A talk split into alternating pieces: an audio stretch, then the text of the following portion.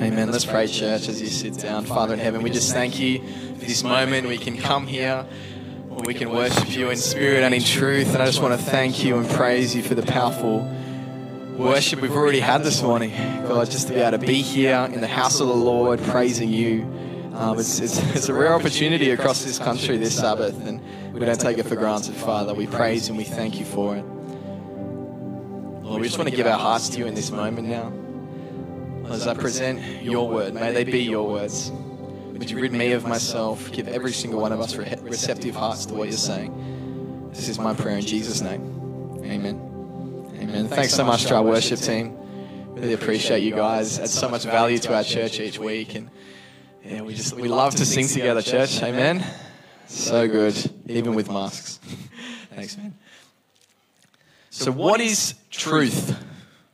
What is truth? Not the Flintstones. I didn't realize that was already on screen.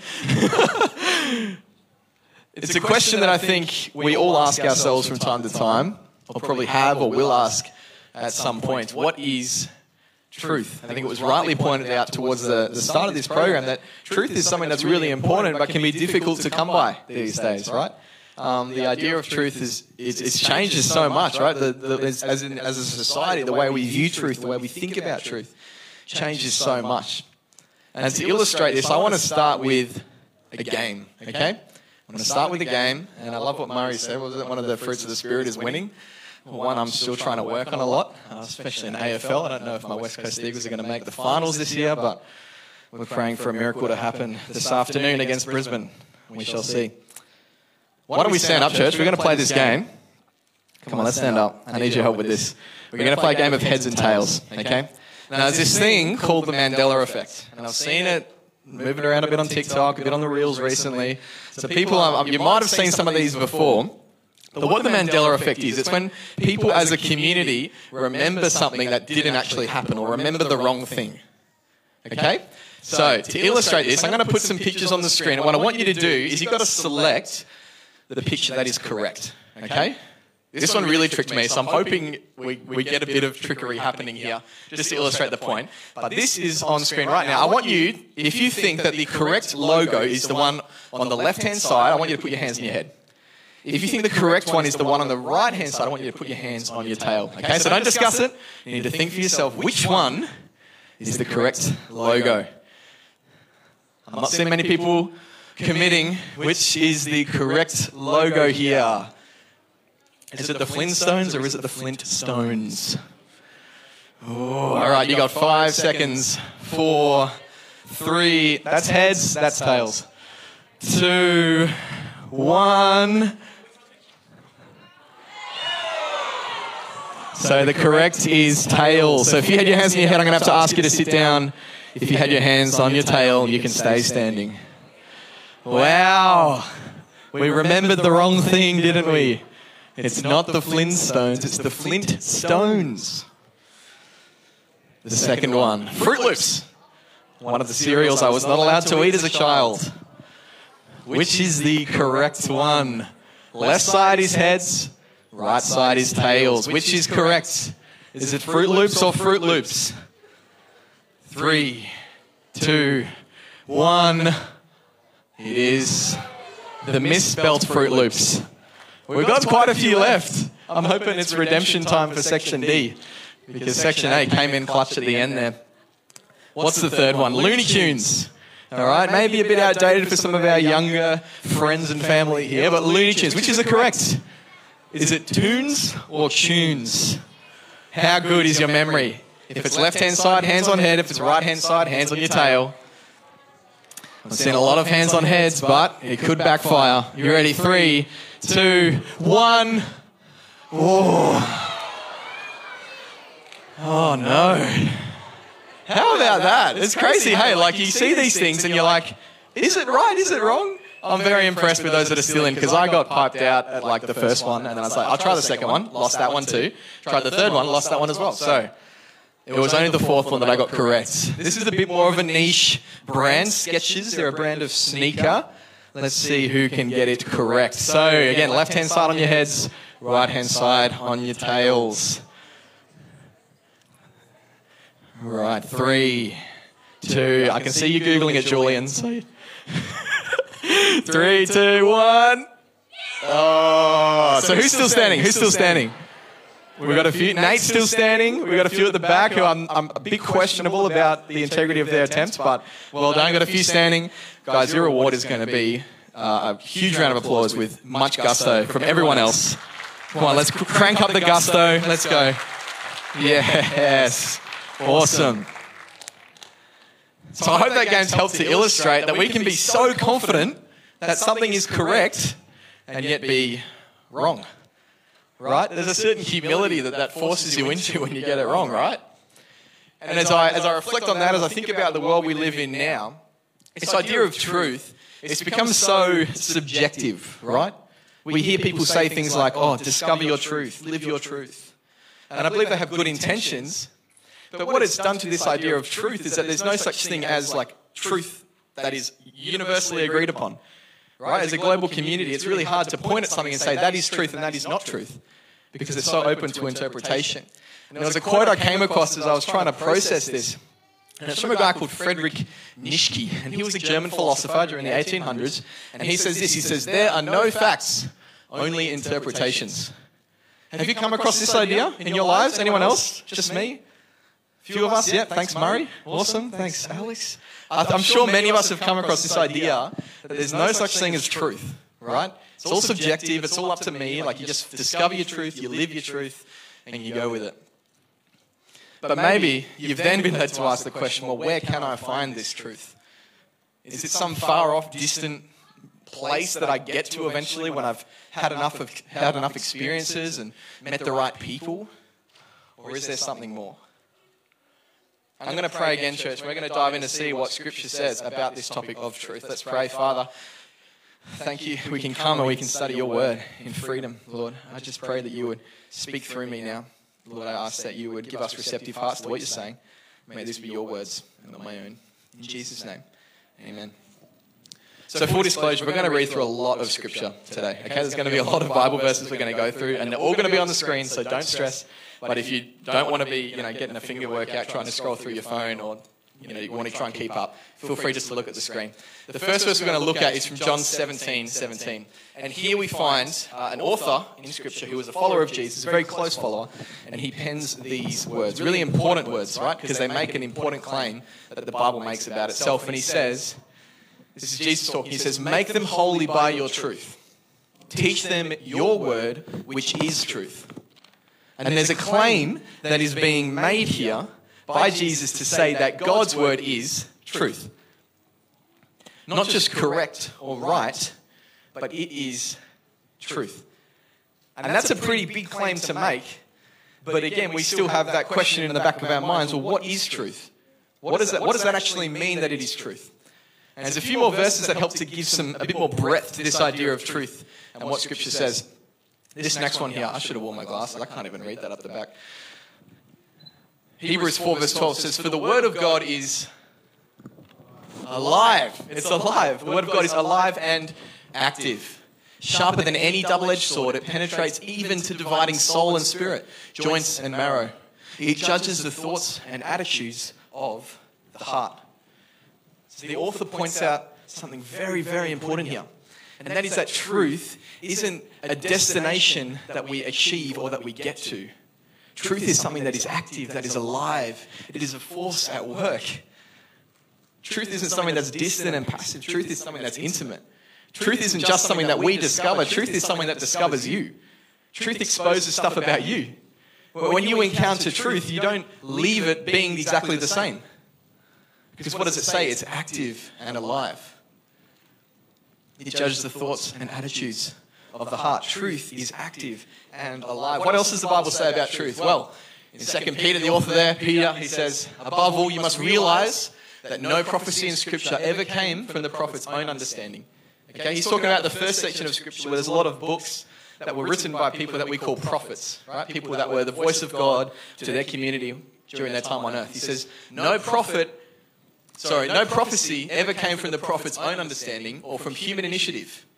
No, those prophets were moved by the Holy Spirit. They were moved by the Holy Spirit, right? And they spoke from God. Not from their own ideas, not from their own thoughts. They spoke from God. Another really important thing about truth truth isn't something that we can conjure up or make up by ourselves. Truth is something that comes from God. So it's active and alive, and it comes from God. And so we get into a really important part of theology here, which is called inspiration. Right? Talking about the inspiration behind the Bible, this book right here. How much of this was penned by God and how much of it was penned by man? That's a question a lot of people will ask. Is every single word dictated by God? Is none of it? As I've come to study the Bible and to love the Bible, what the conclusions that I've come to as I've, as I've studied and learned is that there are aspects of Scripture that God directly speaks. You have things like the Ten Commandments where it says, These were the words that God gave to Moses, the ten words. But other parts of Scripture, we call this the dynamic model of inspiration, all right? So you're getting a bit of theology right here. The dynamic model of inspiration suggests that prophets, just like it says in this passage here, they were given inspiration and direction from God's Spirit. But they were also given the opportunity to communicate that direction in words and in symbols and in stories and in ways that were going to most effectively communicate God's truths to their communities. And, and that's, that's why the art of interpreting Scripture is an art. Because you're not just trying to say, well, what does this prophecy say to my life? But you're also looking and saying, what does this prophecy mean to the original audience? What does it speak to them? What's the truth that God's trying to communicate here? And what can I draw from that that connects with my own experience? That's why studying the Bible, studying Scripture, isn't a once off thing. You're not going to learn everything you need to know about truth right here today. I'm sorry to break it to you. It's going to be a lifelong journey, but it will be lifelong. It will be lifelong. And here again, we see in Psalm 119, the author writes, The very essence of your words is truth. All your just regulations will stand. For how long? Forever. Truth stands forever. Truth doesn't change. And, that, gets me excited, church. You know why? It's because truth in God's word is something that I can build my life around and build my life upon. Because there is so much in this world that changes. Right? We've become acutely aware of that over the last 12 to 18 months. There are very few things that aren't subject to change. But there is a book, an entire book here, of words from God that is not going to change. And there are truths in this that you can build your life around. Now, a question I get so much as a pastor is how do I hear God's voice? How do I position myself to receive truth from God? You know, we hear stories of people who say, oh, well, God spoke to me and said this. Or people who say, oh, I, I just so strongly sense that God was calling me to this. And, and at times we can get a bit jealous or a bit envious and say, well, why doesn't God speak to me like that? Right? My guess is most of us have experienced that, that wanting to have a deeper connection with God. That's probably why you find yourself here today. How do I hear God's voice? And my first response most of the time is, well, how much time are you spending in His Word? How much time do you spend reading His Word and learning how He speaks? Because if you want to learn God's voice and learn to discern truth, you need to start by seeing what he's already said. Right? It comes back to, to this idea that I, I, heard once about people who uh, they, they study counterfeit money, right? And, and their job is to discern which money is true money and which money is false money, right? You've probably heard this illustration used before. But interestingly, these people who their job is to discern the right money from the wrong money, they don't study all the different types of wrong money. Right? They don't, they don't listen to, to, the, to the people who are talking about how to counterfeit money. They don't study all the different types. They study the correct money. Because when they know clearly enough what the correct money is, they can tell straight away which is the false money. And so I wonder, church, how committed are we to studying the truths of God's Word? So that, so that when untrue things that we hear in the world around us about life, about purpose, about belonging, about legacy, about meaning, about what's truly valuable, about success. You know, how much of God's word do we study so that when those ideas come, we can know straight away what is true and what is not? So maybe you've asked yourself that question at some point. How do I hear God's voice? And I want to challenge you. Study His word because He is speaking. He has spoken. And truth isn't something that is stagnant, that is still, that is passive. Truth is alive and active, and God wants to speak to you today. But we can go further than that. We can go deeper than that. Because here in the book of John, in John chapter 1, one of the most incredible verses of the whole Bible says this So the Word, talking about the Word of God, the truth, the Word became human and made his home among us. Kind of a weird idea. Truth became human? What do you mean? He was full of unfailing love and faithfulness, and we have seen his glory. This isn't a guess who game. We're not trying to work out who it is because it's the glory of the Father's one and only Son.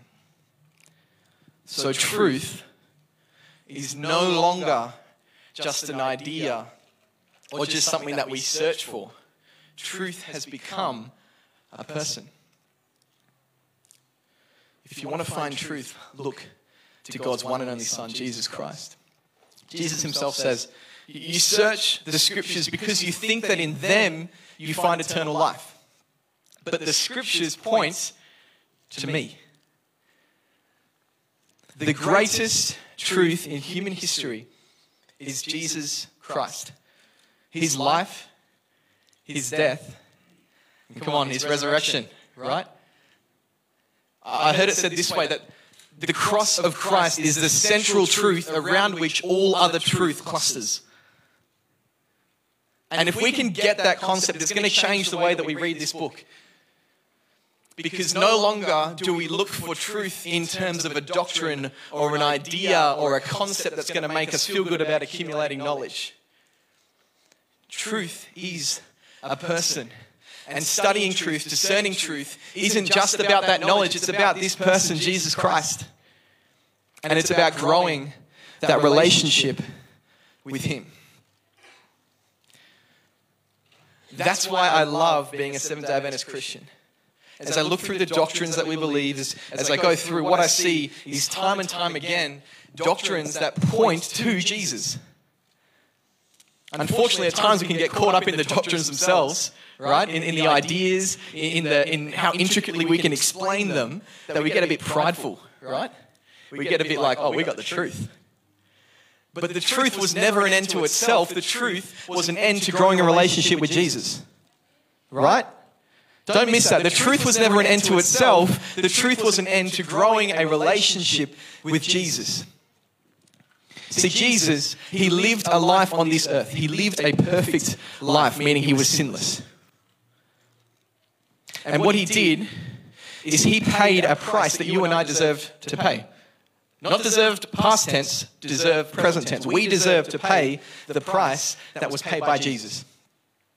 But what he did is because, as, as Paul writes so, so beautifully in, in Romans, he says, the wages of sin, so the consequence of sin, sin being the wrong things we do, but not just the wrong things we do, the wrong that we are, right? Our, our bentness away from good. I think if we're honest with ourselves, we see that we're not perfect. No one, no one is perfectly good. We're all sinful. Paul says, For the wages of sin is death. There's a consequence to be paid for sin. It's death. But the free gift of God is eternal life in Christ Jesus. Amen. So, so Jesus, what he did is he took upon himself the consequence that you and I deserve to pay. And hanging on that cross, what he did is he took upon himself the sin, the wrongdoing, the transgression, whatever you want to call it. He took the sin of all humanity for all time upon himself. And when he said, It is finished, he wasn't just talking about breathing his last breath. What he meant when he said, It is finished, is that humans would never be left to their own means to try and save themselves. Never. Jesus paid the price that you and I deserve, but he didn't stay dead, right? Because the power of love is greater than the power of death. We don't serve a dead God, church. We serve a living God, right? So truth is alive and active. Jesus is alive and active in this world today. We've seen it in the story of Roe today. I'm sure many of us could share stories of the way that Jesus has been alive and active in our lives. Jesus rose again because the power of love was greater than the power of sin, the power of death, the power of the enemy. So today, we serve a risen Jesus. And if you haven't accepted that, if you don't believe that, I want to invite you today, accept Jesus as your personal Savior. It's the best decision you can ever make. Maybe you've been struggling with doubt, with fear, with worry. You're trying to work out what to do with your life. You don't know what your purpose is, where to find genuine meaning and substance. You can find it, family. You can find it in a Savior called Jesus. Everything you're looking for, you can find in Jesus. Everything and more. Can guarantee you'll spend the rest of your life trying to learn all there is to know about Him, and He'll keep, for eternity, surprising you. He will keep showing you more, He will keep revealing to you more. So, as we come to how we apply this, how do we take this idea of truth and make it lived in our days and our ways? Colossians 3:16 says this. Paul writes, he says, "Let the message about Christ in all its richness fill your lives. Fill your lives. Teach and counsel each other with all the wisdom that he gives. Sing psalms and hymns and spiritual songs to God with thankful hearts."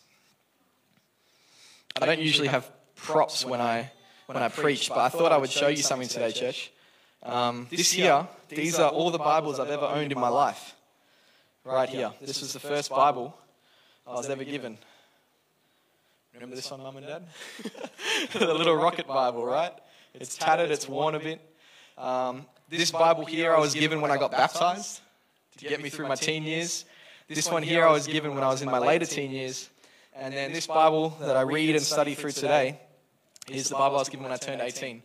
Uh, I bought this one when I was at college to do a bit more study. It's got some wider margins on it, but these are, these are my Bibles. These are, these are the books that God has used to speak to me throughout my life. And I'm getting emotional talking about it. It's kind of weird. but as, as I'm sharing, I, I hope you can see that, like my, my life, the way I live my life, I try to live it according to the words that are, that are spoken of in this book. But I think for so many people, this book is, is just a book, right? It's, it's just another book in the shelf. It's just another book that they hear about.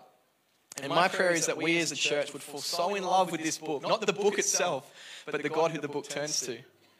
Right? That we would fall so in love with Jesus and we would fall so in love with His Word because we know that it's not just words, church. Time and time again, we read of the love of God that He has for us in this book. You can find direction, you can find clarity in this book, you can find meaning in this book. So I want to put it before you today. How committed are you to this book and the truths within it? As I look at this passage here, I see some really beautiful things that we can take out of today's message.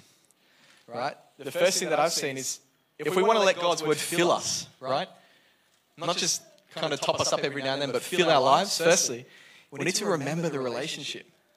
First and foremost, if you want to let God's word fill your life, you need to remember the relationship. Truth isn't just an end unto itself, truth points to Jesus. And what's amazing is that truth isn't just the destination, truth is the way to get there. So Jesus isn't just who we're trying to grow a relationship with. Jesus promises to be by our side and to help us towards himself. How amazing is that? We're not left alone in this. We've got a church community, a people group who are trying to walk towards Jesus together, and He's with us in the midst of us. Jesus is both the destination and the way to get there. So we remember the relationship. Secondly, relax in the moment with God. Reading scripture, Bible study, Bible reading, whatever you want to call it. It's not just a one way conversation, it's a dialogue. Right? Sometimes we say prayer and Bible study, they're, they're separate things. I like to try and bring them together, right? Because as you're reading, you'll probably find things that you don't understand. But in that moment, you can say, God, can you help me with this? I don't understand this. This doesn't make sense. Prayer is a dialogue, Bible study is a dialogue because it's not just about accumulating knowledge, it's about a relationship. Right? It's, it's, it's not an end to truth itself, it's an end to a person, which is Jesus. And He wants you to be in His presence, so relax in it. Maybe you have people in your life that have let you down or friends that have let you down and you don't really feel like you belong there. You don't really feel like you, you're safe there. You are always safe in the presence of God. There is never a moment that God is like, hang on, can you just wait five minutes? I'm just talking to someone else.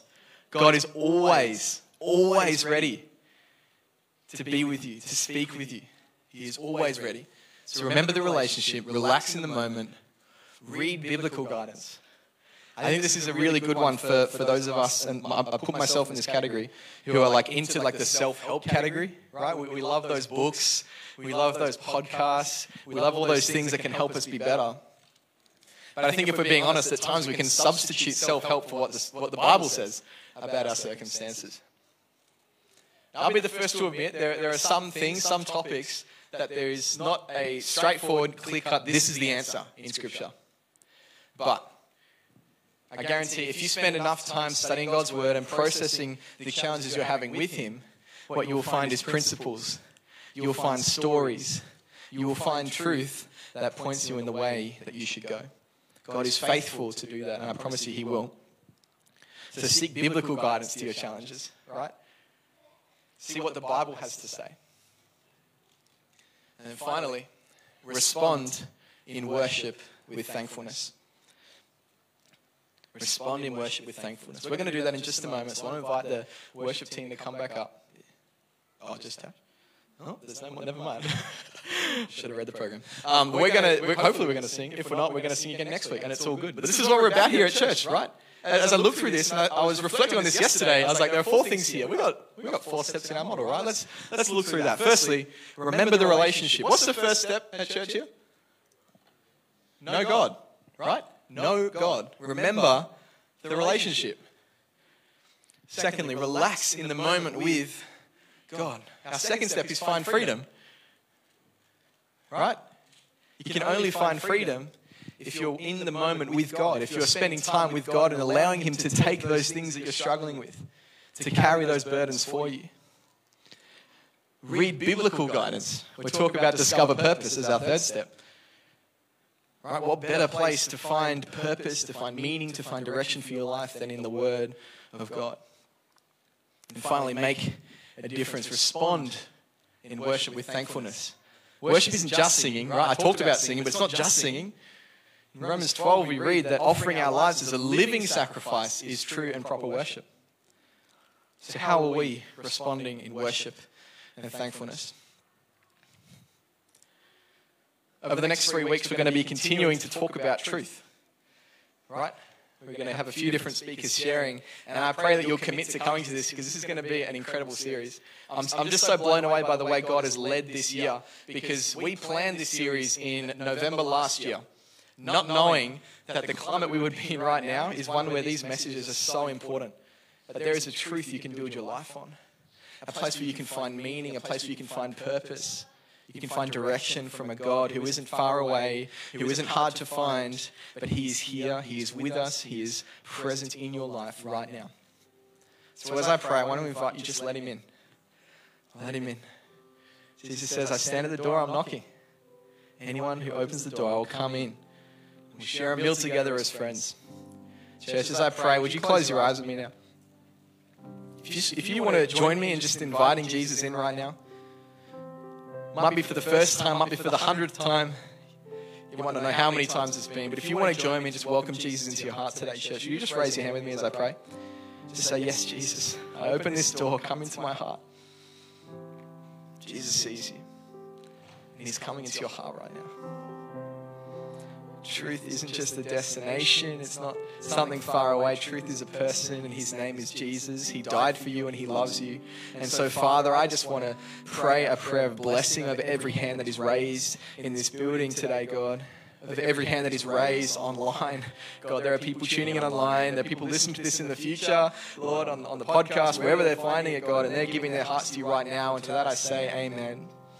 God, we just want to praise you as our God. You are not a God of obscurity, of confusion. You are a God of truth, and we just put our trust and our faith in you and you today, God. You see every hand that is raised to you. You see every heart that has made that decision too.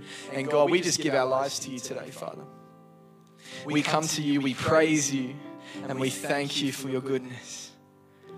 We thank you for your grace, Lord. You've saved us, you've freed us from the bondage of sin today and forever. Lord, would you continue to move in this church? Would you move on the Gold Coast? Would you move in Australia? Would you bring people to know you, to love you, to serve you, God? This is my prayer today in the mighty name of Jesus.